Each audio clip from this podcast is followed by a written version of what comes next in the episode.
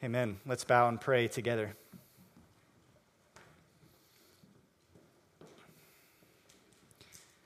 Lord, you are our rock and our redeemer, and we desire that all the glory would go to you today.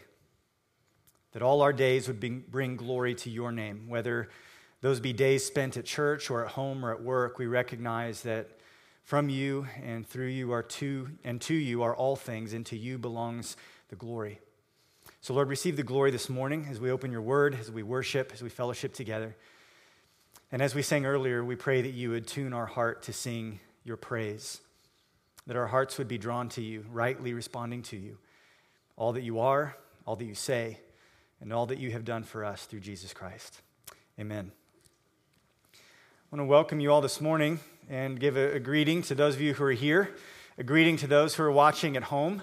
Um, and also, greeting to some who may be sitting in the basement today. We're sort of doing a, a, test run, a dry run for an overflow room. And for those who uh, may feel a little more comfortable with more distance and, and masking and things like that, we plan to make that available uh, in the coming weeks. So we're doing a test drive today. I don't know if anybody's sitting down there, but good morning if you are. Um, but today we're going to be returning to our study in the book of Exodus. If you're visiting with us today, I want to welcome you. We're glad you're here. And we've been preaching uh, through the book of Exodus since this past summer. And we've arrived at Exodus chapter 20, where God's people, Israel, have come to Mount Sinai, and God has given them the law. And since the first lie of Satan, if you go all the way back to the Garden of Eden, we know that people have always tended to view this idea of law as negative. People see the law, people see commandments as restrictive, as somehow maybe keeping us from experiencing life to the fullest. But those who have been redeemed, those who have received God's gracious gift of salvation, we are those who come to see the law through a different set of eyes. Listen to what the psalmist writes in Psalm 119, verse 47. He says, I find my delight in your commandments, which I love. Verse 72, he writes, The law of your mouth is better to me than thousands of gold and silver pieces. Verse 77, he says, Let your mercy come to me that I may live, for your law is my delight. In verse 97, he says, Oh, how I love your law. It is my meditation all the day. In verse 174, he writes, I long for your salvation, O Lord, and your law is my delight. Today, we're going to begin sort of a mini series within the series of uh, the book of Exodus. I've been talking through the narrative of Exodus, tracing the story and, and, and the flow of the events. But now we're here. The law, as we saw last week, has been delivered. Specifically, the Ten Commandments have been delivered. And now, what I'd like to do is take some time to actually focus on the law itself, to examine what the law teaches and how it touches our lives today. My hope is that in the coming weeks, as we unpack these Ten Commandments, that our hearts would really be aligned with the psalmists. That we would love God's law, that we would delight in God's law, that we would grow to understand it more clearly and come to apply it more faithfully. So, the first thing we have to do is, is this is going to be somewhat of a topical message First thing we have to do in studying the law is, first of all, define our terms. Uh, words have meaning, and especially the words we find in Scripture. Uh, it's especially important that we understand the meaning of those words. So, the word law, as it's used in Scripture, actually can be used in several different ways. Sometimes it's used more broadly, and other times it's used in a more specific sense. Sometimes Scripture refers to the law as really anything that God commands. Not just specific to here in the Old Testament or to the Mosaic covenant, but God's moral will for his creatures. I believe Paul is referring to the law in this sense in Romans chapter 2. In verse 14, Paul writes, When the Gentiles who do not have the law, by nature do what the law requires, they are a law to themselves, even though they do not have the law. They show that the work of the law is written on their hearts while their conscience also bears witness and their conflicting thoughts accuse or even excuse them. Paul says there's people who don't have the written law, but they have a sense of what is right and wrong imprinted upon their hearts. And sometimes scripture uses the law just to refer to that moral intuition, that conscience that we have that is aware that there is a God and that he is righteous and that there are certain expectations for us as his creatures. So sometimes the law is used more broadly in that sense. Other times, the law is used um, to refer to the law of Moses. You'll see it called the book of the law referring to the first five books. Moses wrote Genesis, Exodus, Leviticus, Numbers, and Deuteronomy, what we sometimes call the Pentateuch. And sometimes that is called the book of the law or the law of Moses. In Nehemiah 8, chapter 1, it says, All the people gathered as one man into the square before the water gate.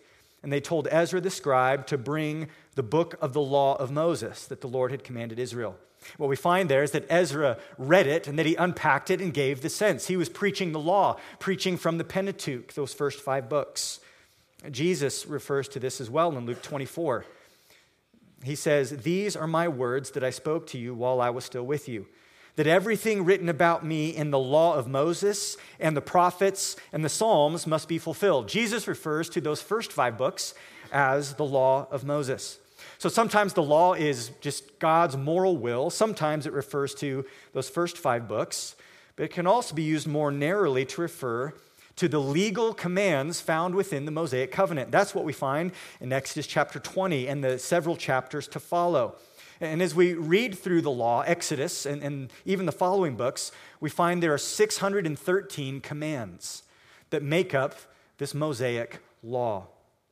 In Malachi 4, verse 4, it says, Remember the law of my servant Moses, the statutes and rules that I commanded him at Horeb for all Israel. Horeb is another word for Sinai, saying, Remember those laws, those statutes, those commandments, all 613 of them that were delivered to you there. So sometimes the law specifically refers to that, but we can even get more specific. Sometimes the law refers more narrowly to the Ten Commandments as the embodiment and the summary and the source of all of those 613 commands, and even as a representative summary of God's moral will for mankind. We find the Ten Commandments, Ten Commandments referred to in this way as the law in Romans chapter 13.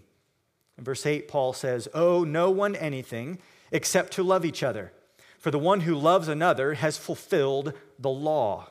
For the commandments, you shall not commit adultery, you shall not murder, you shall not steal, you shall not covet, and any other commandment are summed up in this word you shall love your neighbor as yourself. So Paul looks to the Ten Commandments as representative of the whole, refers to them as the law. So keep in mind when we use the word law, I want to make sure we understand that, that we're referring to things perhaps in different ways.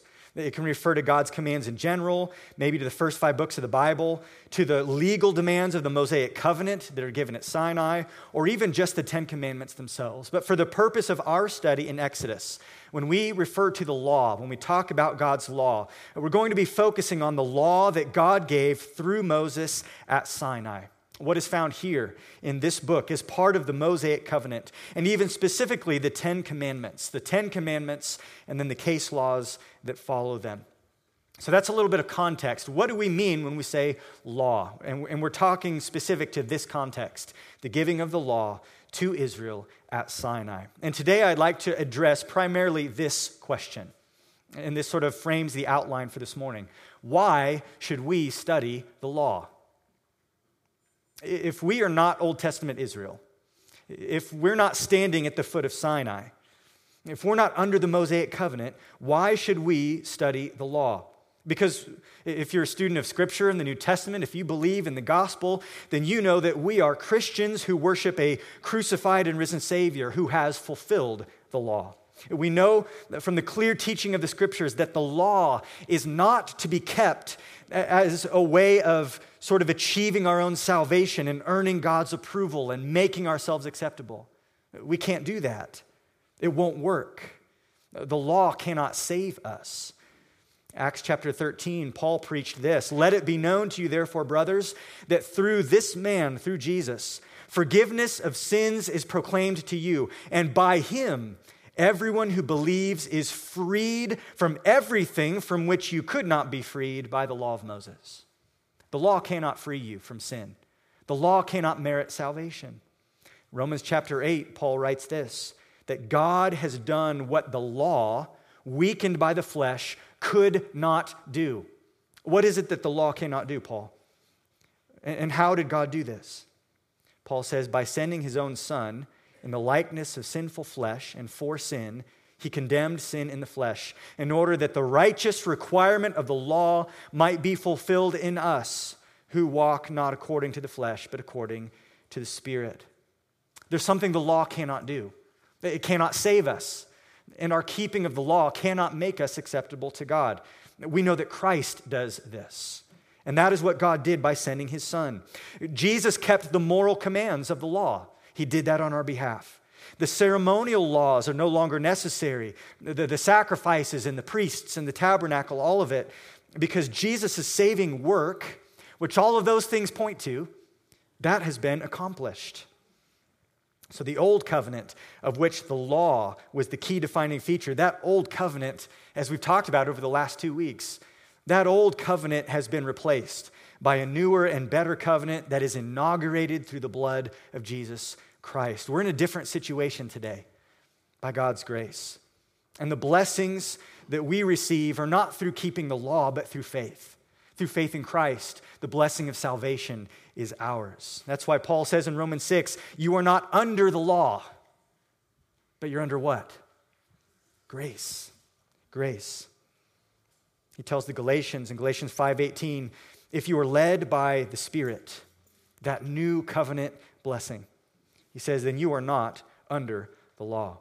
So, if all that is true, again comes the question why should we study the law? What value does the law have for New Testament saints? And here's the very short and simple answer, which we'll unpack. The answer is this we should study the law because it is given for our instruction. It's given for our instruction. In 2 Timothy chapter 3 verse 16 it says all scripture is breathed out by God. That includes the law. And it is profitable for teaching, for reproof, for correction, and for training in righteousness, that the man of God may be complete, equipped for every good work. Listen, if we want to be complete, if we want to be whole as Christians, if we want to be mature in our faith and grow to be who it is that God desires for us to be, then it's going to require the study, among other things, of the law. It has been given to us and is profitable to that end. So even if the law is not written to us, it is profitable for us. Even if we are not under the law, listen, we need the law. We need God's law. I'd like to share with you this morning five ways in which the law instructs us today. Five ways the law instructs us. The first is this the law, first of all, shows us what God is like. The law shows us what God is like. I won't belabor this point because we've looked at it last week and spent some time here, but it bears repeating. The law is the expression of God's perfections. It's the, it's the expression of his holy attributes. The law flows from who God is, and it shows us what he is like. It, it, it is in accordance with his nature. What's fascinating about this is that, you know, Israel, Old Testament Israel, wasn't the only nation that had laws, but Israel was the only nation that had a God like this. And that meant their laws were different. Many of their laws were different. Yahweh was completely unlike the pagan deities of that world. If you do a study on the, the gods that these pagan nations worshiped, these gods were covetous, these gods were adulterous, these gods were murderous, these gods stole. These gods were not ethical or moral or fair or just. But Israel's God was different. And you can see how the Ten Commandments flows directly from God's attributes, from his holy character. The law shows us God's uniqueness and then establishes parameters for his people because his people are supposed to be unique. They are to be a holy nation who becomes more and more like the God that they worship. The danger of idolatry, which we're shown again and again in the Old Testament, is that you become like what you worship. Psalm 115:8 speaks of the futility of idols. They have hands, but they can't do anything. They have eyes, but they can't see. They have ears, but they can't hear. And the psalmist writes, Those who make them become like them. So do all who trust in them. You become like what you worship. Worship is formative. So, as God's people fear and obey and worship the true God, they will begin to reflect His image more and more and become a holy people. We need the law because the law shows us what God is like. There's a second reason we need the law. Secondly, it shows us that we are under authority. The law shows us that we are under authority. Think about this question why don't people like God's law?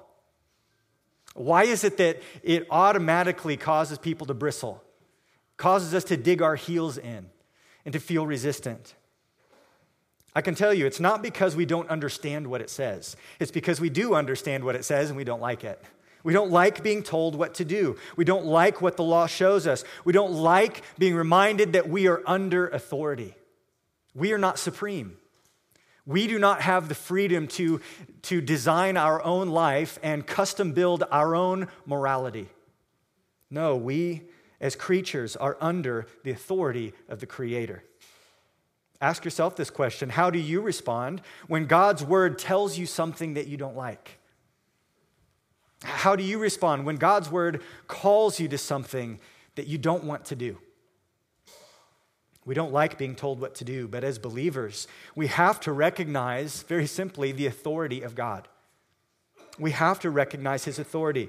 His authority is communicated clearly in His word, in His commands. Thou shalt not is a statement of authority. Thou shalt is also a statement of authority. Unless you think this whole authority thing is just, that's for the Old Testament, that's, that's for Israel, that's a long time ago. And we're hanging out with Jesus in the New Testament, and things are different now. Well, consider this God's authority is represented not only in the written word, but also in the living word. Jesus Christ comes to us with all authority. He is the King, the anointed one that we sung about this morning from Psalm 2. And you only have two options you can bow the knee and kiss the Son, or you can perish in the way. Jesus is Lord. He tells his disciples in Matthew 28 All authority in heaven and on earth has been given to me. That is the authority of Christ. So you can't dodge this issue of authority by sort of ignoring the Old Testament and just hanging out in the New Testament with Jesus. Because listen, if you resent God's law, if you resent that authority telling you what is right and wrong and what you must and must not do, if you resent that, then you will also resist the command of Christ. You will also buck against his lordship. And Jesus is the king who reigns over all. We need to embrace the law. We need to embrace what the law shows us that we are a people who are under authority. So the law shows us what God is like. The law shows us that we're under authority. And then, third, the law also shows us that we are guilty. It shows us that we are guilty. The law shows us what God is like and tells us what we are like as well. The law makes clear that there's not one of us who is innocent. Romans chapter 3 verse 19 Paul writes, "Now we know that whatever the law says, it speaks to those who are under the law, so that every mouth may be stopped, and the whole world may be held accountable to God. For by the works of the law no human being will be justified in his sight." since through the law comes knowledge of sin. Through the law comes knowledge of sin. As we read God's word, as we look into his law, it shines light onto us. And it exposes things in us that are not right. It exposes our disobedience. It exposes our failures. And the result is that every mouth is stopped. No one can protest God's judgment. No one can protest the righteous condemnation that falls upon sinners because the law proves to us who we are and what we have done. Paul says in Romans 7 if it had not been for the law, I would not have known sin, for I would not have known what it is to covet if the law had not said, You shall not covet. That's the last of the Ten Commandments. And Paul says that as he studied that verse and read that verse and thought, well, what does it mean, thou shalt not covet? He realizes, oh, that's something that I do all the time. And then he realizes, I'm a sinner. The law tells us that we are guilty. Jesus uses the law this way in the New Testament. He uses the law to point out the guilt and the sin of a man who is very self righteous. In Luke chapter 18, this ruler asks him, Good teacher, what must I do to inherit eternal life? and Jesus said to him, sort of tongue in cheek here, Why do you call me good? No one is good except God alone. But then he pivots and presses into this man's heart. He says, You know the commandments. Do not commit adultery, do not murder, do not steal, do not bear false witness, honor your father and mother. Jesus quotes that second table of the law, that second half of the law that has to do with our relationships with other people. And how does the man answer? He says, All these I have kept from my youth. When Jesus heard this, he said to him, One thing you still lack. Sell all that you have and distribute to the poor, and you will have treasure in heaven. And come, follow me. But when he heard these things, he became very sad, for he was extremely rich. Now, why does Jesus bring up the Ten Commandments? Why does Jesus tell this man to sell everything and follow him? Well, this man claimed to have kept that second half of the law, which is still, I think, a pretty big reach. I don't know if he's telling the truth or not, but he says, All of these things I've kept since my youth. And Jesus says, Even if that's true, I know that you have a worship problem. You love your wealth more than you love God. So Christ's command to this man exposes his false worship and shows him, You've not kept the commandments, you've broken the first one. You shall have no other gods before me. He says, You love your stuff more than you love God, and you haven't kept the commandments. Listen, spiritual pride and self righteousness is a deadly disease. It's terminal in a spiritual sense. And the law graciously exposes our sin so that we will have an accurate understanding of who we really are. That diagnosis doesn't always feel good, but it is good. It doesn't feel good, but it's good. Without the law, we are fools who will remain fools. We are blind to the true condition of our soul. We need the law. We need to study the law because it shows us that we are guilty. It, it, it keeps us from becoming self righteous. Fourth, and flowing very directly from this third point, that we need the law because it shows us we're guilty. Fourth, the law also shows us that we need Christ. It shows us that we need Christ. The law shows us our need for Christ in two ways. First of all, the law exposes our guilt, bringing condemnation, not just to make us feel bad. That's not the goal. That is a means to an end. In the end, the goal is to show us that we need atonement. We need a sacrifice. We need payment to be made for our guilt. The goal is not just to feel guilty, the goal is to see our need for atonement, our need for forgiveness and cleansing. And the law does that, it shows us our need for Christ. The law also shows us our need by exalting the standard of righteousness, saying, listen, it's not just that you've broken these commands and now you have to deal with this problem of punishment, but the law also sets this standard that must be met. And in doing so, the law removes any foolish notion that we can somehow merit our salvation, that we can earn it. The law shows us not just that we need atonement, it also shows us we need a mediator. We need someone who can speak on our behalf someone who can provide for us what we lack. And that is Jesus. This is the good news. The law exposes our need, and Christ is able to meet that need. Christ is able to atone for our failures, and He also is able to give us His righteous merits so that everything that the law demands, we can have. We have it through Christ. This is why Paul says in Romans 10 that Christ is the end of the law for righteousness to everyone who believes. He says to the Philippians in chapter 3 Indeed, I count everything as loss because of the surpassing worth of knowing Christ Jesus my Lord. For his sake, I have suffered the loss of all things and count them as rubbish. Why? In order that I may gain Christ and be found in him not having a righteousness of my own that comes from the law, but that which comes through faith in Christ, the righteousness from God that depends on faith. Listen, the law is necessary and the law is precious because it drives us to Christ, to the only one who can atone for our sin. And the only one who can make us righteous, make us acceptable before the holy God who has established his standard in his law. The gospel shows us our need, or the law rather shows us our need for Christ. It points us to the solution of the gospel.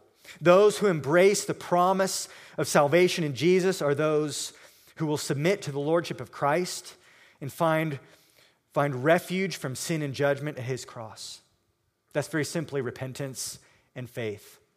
The law pushes us to repent of sin and to believe in Jesus. Galatians 2:16 says, "We know that a person is not justified by works of the law, but through faith in Jesus Christ. So we also have believed in Christ, in Christ Jesus in order to be justified by faith in Christ and not by works of the law, because by works of the law, no one will be justified. Listen, if you study the law and your conclusion is that you can try harder and do better and somehow fulfill this law, you haven't really gotten the point. Because the law is meant to show us that that's impossible. And we need what only Jesus can do, what only Jesus can provide. Saving faith means we trust not in our own efforts, but we run to Jesus and trust in Him to redeem us. Friend, if you don't know Jesus today, and if you see Christianity as this long list of laws that you have to stop doing all these bad things and be a really, really good person, and then maybe God will let you into heaven, if that's how you see Christianity, then you're missing it. There's far, it's far different than that. If you see the church as all these people who have gotten really, really good at being righteous, then you don't really know us yet. The church is a group of people who recognize that we are absolutely bankrupt apart from Christ. And we come to Him and say, Jesus, I need you to atone for my sin, and I need you to make me acceptable to God. That's our only hope.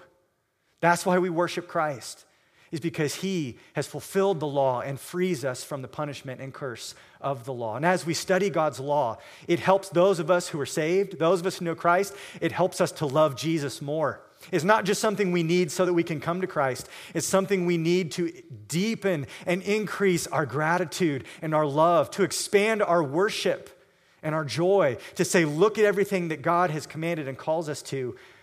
Aren't you glad for Jesus? So if you don't know Christ today, please hear me loud and clear. The law is not a hurdle you have to clear in order to be accepted by God. It's meant to show you that you simply need Christ.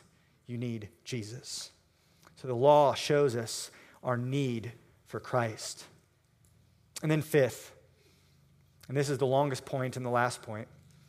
Fifth, the law also shows us how we are to live. The law does show us how we are to live. It does this in a few ways. First of all, the law, God's law, the Ten Commandments and the case laws that, that follow. God's law reveals the norms for created order. God's law reveals the norms for created order. It tells us how the world should operate based on what the world is. You and I are limited. I can't decide to go out and just fly home instead of drive home. I can't just go out and flap my wings and fly over to 10th and Castle where I live. I'm limited by certain laws of nature. I am made as a human with certain limitations, and I only function in certain ways. And part of that includes gravity. Okay? So God's law is similar in the sense that it, it speaks to who we are, how we are made, and tells us how we are to operate in the world that God has made. And this is interestingly why even pagan law codes, you, look, you can study other ancient laws, and there, there will be some similarities with the Ten Commandments. You'll find prohibitions against things like murder and theft and things like that. Now, they're not always consistent, but you'll find traces of the same kinds of things. Why is that? Is that because the Jews copied from other people around them? No. It's because everybody is created, and everyone has a sense of what is right and wrong in their heart there are some things that everyone knows are wrong, and it's been this way since creation. But again, today we have so much confusion when it comes to what is right and wrong because people have thrown off God's law, even throwing off the norms of created order. When it comes to marriage, when it comes to gender, when it comes to sexuality, we are seeing today a rebellion against God's law, yes, doing things that God says people should not do. But you're also seeing a rebellion against the way the world is, the way God has made it to be. And God's law, commanding us what to do and what not to do, fits perfectly with the world as it has been created. So, God's law reveals to us the norms of creation and it shows us how to live. The law is an application and a demonstration of certain transcendent realities. And you can choose to spit into the wind or you can choose to be wise and abide by God's law. Those are really the two options. It shows us how things should be and how things really are. It roots us in reality. The law not only shows us and reveals the norms uh, of nature, but it also, and this is helpful for us, the law also shows us how to live in that it defines true justice. It defines true justice. Now, that word is a word that is getting used by people who reject God today. It's getting used by them. It's a constant word. You see it in headlines, you see it in film, you hear it in music, you see it social media all over the place. There's been this huge resurgence of interest in justice. Our world knows that justice is important. That's written on our hearts. But how do we define justice? How do we define it? Who is it who determines what amounts to oppression? and what amounts to injustice? Who is it who determines what our ethical and moral responsibilities and obligations are as people who live in this world, as people who live as part of the community of humanity? Too often, the human conception, the world's conception of justice is warped and it is deficient. We need our understanding of justice to be informed and corrected and strengthened by the truth. And where do we find that truth? We find it in God's law. We find it in God's law. C.S. Lewis commented on how the psalmist could say he delights in God's law. And he, he really wrestled with that. And, and he one time reflected, he says, That's strange. You delight in all sorts of things God, His promises, His word, or His grace. But who says, I love laws? Well, the psalmist does. It's like arriving on solid ground after a shortcut gone awry through the mud and the mire. As you're messy and squishy and stinky, fumbling your way through life, then you hit something solid law. Isn't that a beautiful description of what's going on in our world today?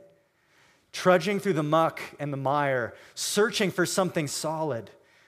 People are looking for justice. They want to know what it is and how to bring it about. Listen, God's law reveals to us true justice. It's firm, it's solid.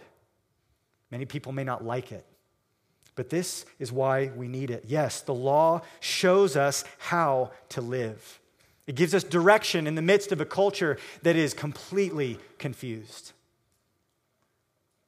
So the law reveals to us the norms of the created order. It defines true justice for us, but also the law shows us, as the redeemed, how we are to live. It tells us what a life looks like that is pleasing to God. Let me ask you do you want to live a life that is pleasing to God? If you're a Christian, then I hope you do. Our response to God's grace, our response to the cleansing He's given us and Christ's atonement for us, and the fact that we are accepted by God and adopted into His family, our whole life is to be a big thank you of worshiping God and seeking to please Him. Romans chapter 12 says that we're to offer ourselves as a living sacrifice to God. And we do that in light of all of his mercies to us. So your response to God needs to look like obedience and a desire to please him and honor him. In Colossians verse 1 or chapter 1 verse 10, Paul prays that they would walk in a manner worthy of the Lord. That's to be a priority for us that we walk in a manner worthy of the Lord, fully pleasing to Him. And Paul defines what it looks like to live in a manner worthy of the Lord, to please Him. It looks like this bearing fruit in every good work and increasing in the knowledge of God. That we know Him and that we live and behave in a way that shows we know Him. That we bear fruit that we do good works. So here's the question How are we to know what those good works are? How are we to know what kinds of things we should be doing in order to please and honor our Savior? Well, the law shows us. The New Testament tells us we're not justified by keeping the law, yes, but nowhere does the New Testament repeal the ethics of the law. You see, God's moral will is eternal, it is unchanging, and we learn what pleases God as we read His law. This is why Martin Luther introduces his catechism with this statement. And he's getting ready to talk about the Ten Commandments. And he says this Thus, we have in the Ten Commandments a summary of divine instructions telling us what we have to do to make our whole life pleasing to God and showing us the true source of fountain from and in which all good works must spring and process so that no work or anything can be good and pleasing to God, however great and costly in the eyes of the world, unless it is in keeping with the Ten Commandments. Martin Luther defines good works as guided by and motivated by the truths found here in God's law, in specifically the Ten Commandments. So, why should we study the law? We need it. It shows us how to live a life that is pleasing to God. It reveals the norms of the created order, defines true justice, and it defines and outlines good works, the things God commands us to do. So, yes, we are not under the law in a covenantal sense. But listen, we are under what the law points to. The law points to God's perfect moral will, His holiness, His designs for creation, His standard of justice. And we are under what the law points to, even if we're not under the law. Or as Abner Chou puts it, we are not under the law, but we follow the logic that the law intends. I think that's helpful. There's several texts that show us this logic that the law intends. We find this in the New Testament. Jesus in Matthew chapter 5 applies the logic of the law. He says, You have heard that it was said, You shall not commit adultery. That's one of the Ten Commandments.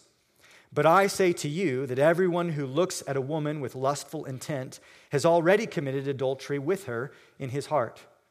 Now, now, what is Jesus doing here? Well, Jesus is not revoking the law, that's for sure.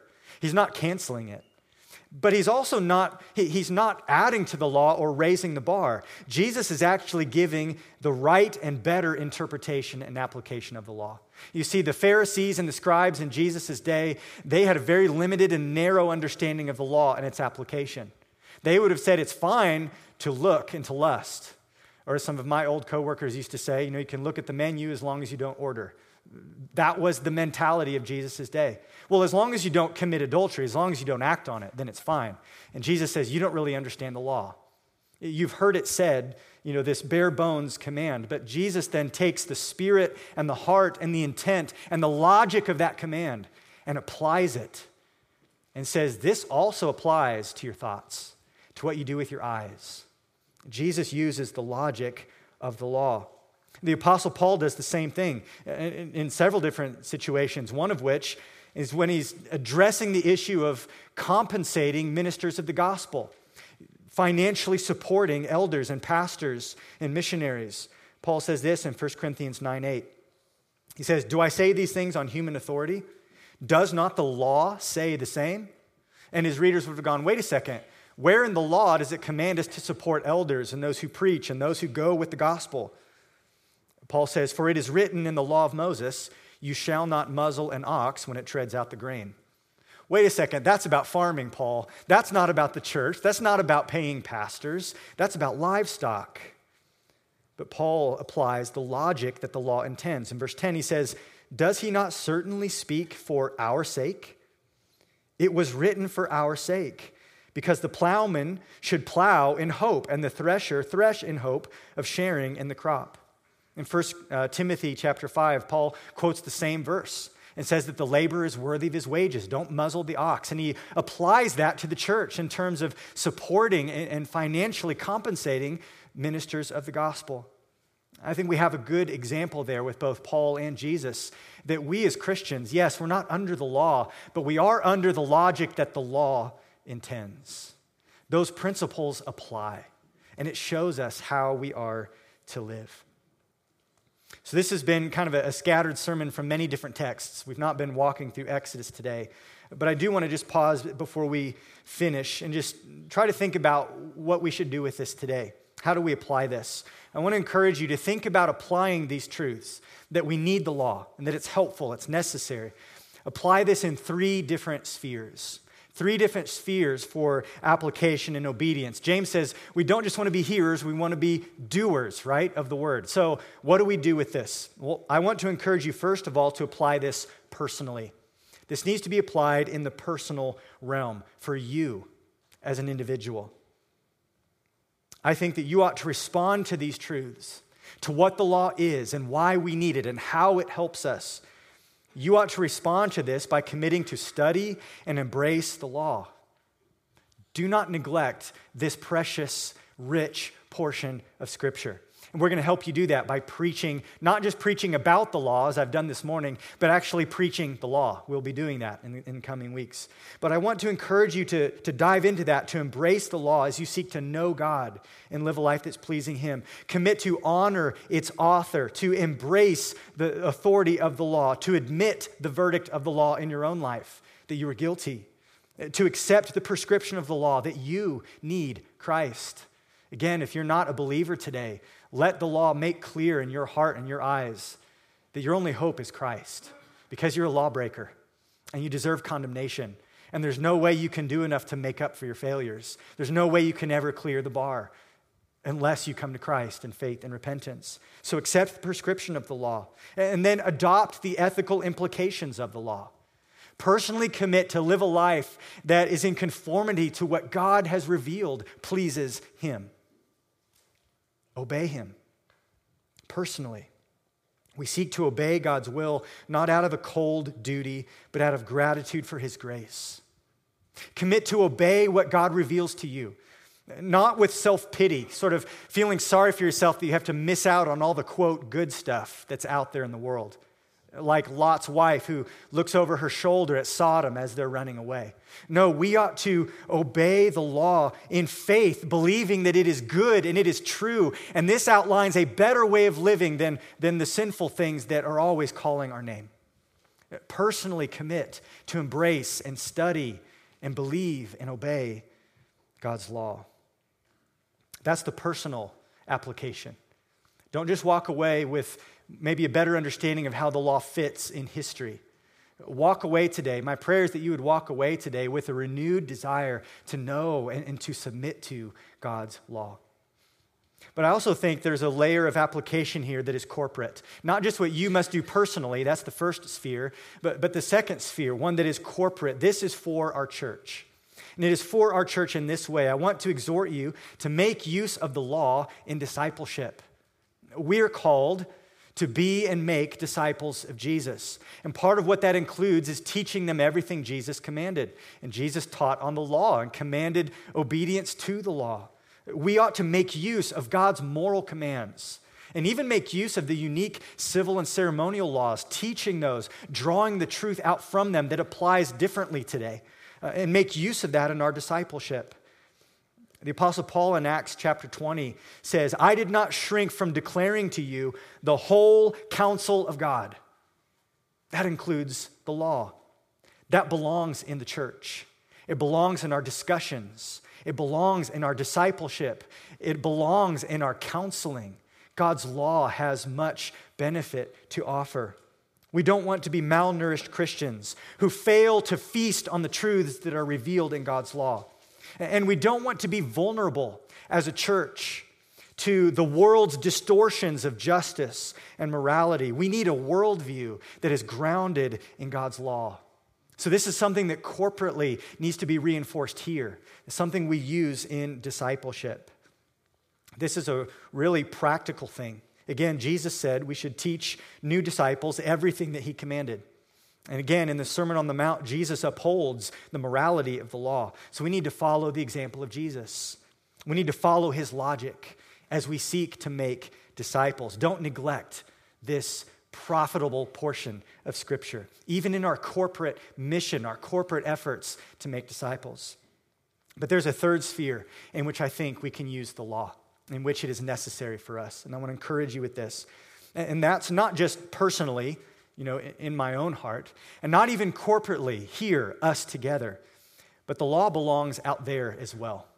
And it touches on our mission of proclaiming the gospel to those who do not yet know Christ. Proclaim God's law. Do not shy away from telling people, Thus says the Lord. This is what is right and wrong. This is what God commands. This is what God forbids. This is how He created His world to operate. This is true justice. This is what is moral and immoral. Let the law expose sin.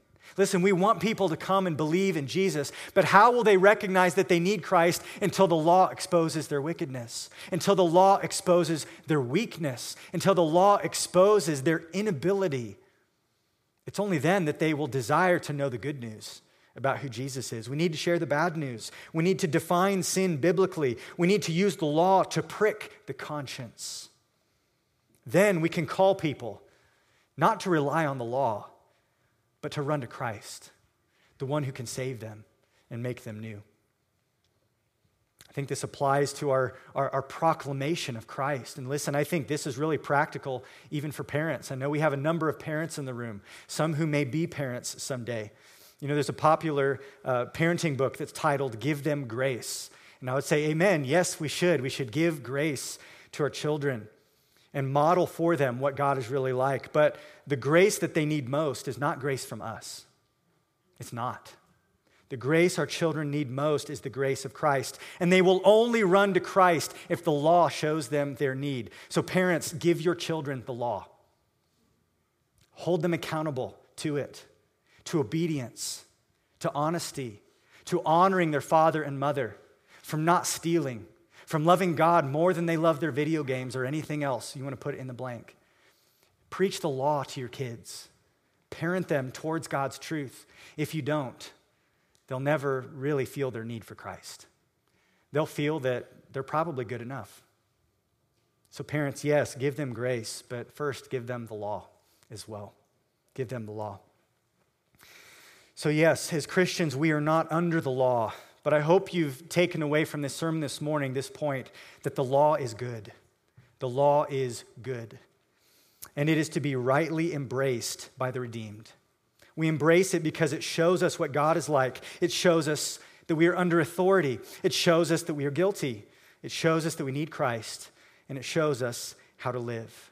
So we dare not rely on the law but we make use of it in the way that God intended. It is for us, it is a precious resource of truth right at our fingertips, given for our instruction. So, will you join me as we study it? Let's faithfully seek to see all that God has revealed in His law.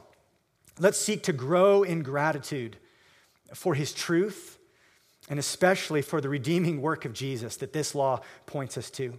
And let's seek to obey. Let's seek to do the good works that God has ordained for us and to live lives that walk in a manner worthy of the gospel. God has shown us the way. He's told us what He wants, He's told, told us what pleases Him. So let's respond to all that He shows us in obedience and in faith, with Christ always before, before us and His law informing us of what it looks like to love Him and to be like Him. Let's pray. Heavenly Father, we pray that you would give us a heart like the psalmist, a heart to love your law, a heart to delight in your commandments, a heart to meditate on it day and night, to meditate on it so that we might understand, so that we might see you more clearly, so that we might live in a way that honors you, so that we might recognize how precious a gift it is to have a Savior, your Son Jesus, who redeems us from the curse of the law, fulfilling it on our behalf bearing its punishment at the cross. Lord Jesus, we thank you that you have come and done for us what the law could not do. You have saved us. We give you praise and glory, confessing our weakness and our absolute need. And Lord, for those who may be among us today who do not yet know you, who have not repented of their sin and bowed the knee to Christ, who have not yet placed their full faith in his finished work on the cross and his resurrection, I pray that today they would feel the weight of conviction that comes from the law, knowing that they have not kept your commands. I pray they would run to Jesus and to receive grace and salvation in his name. We pray this in the name of Jesus, our mighty Savior. Amen.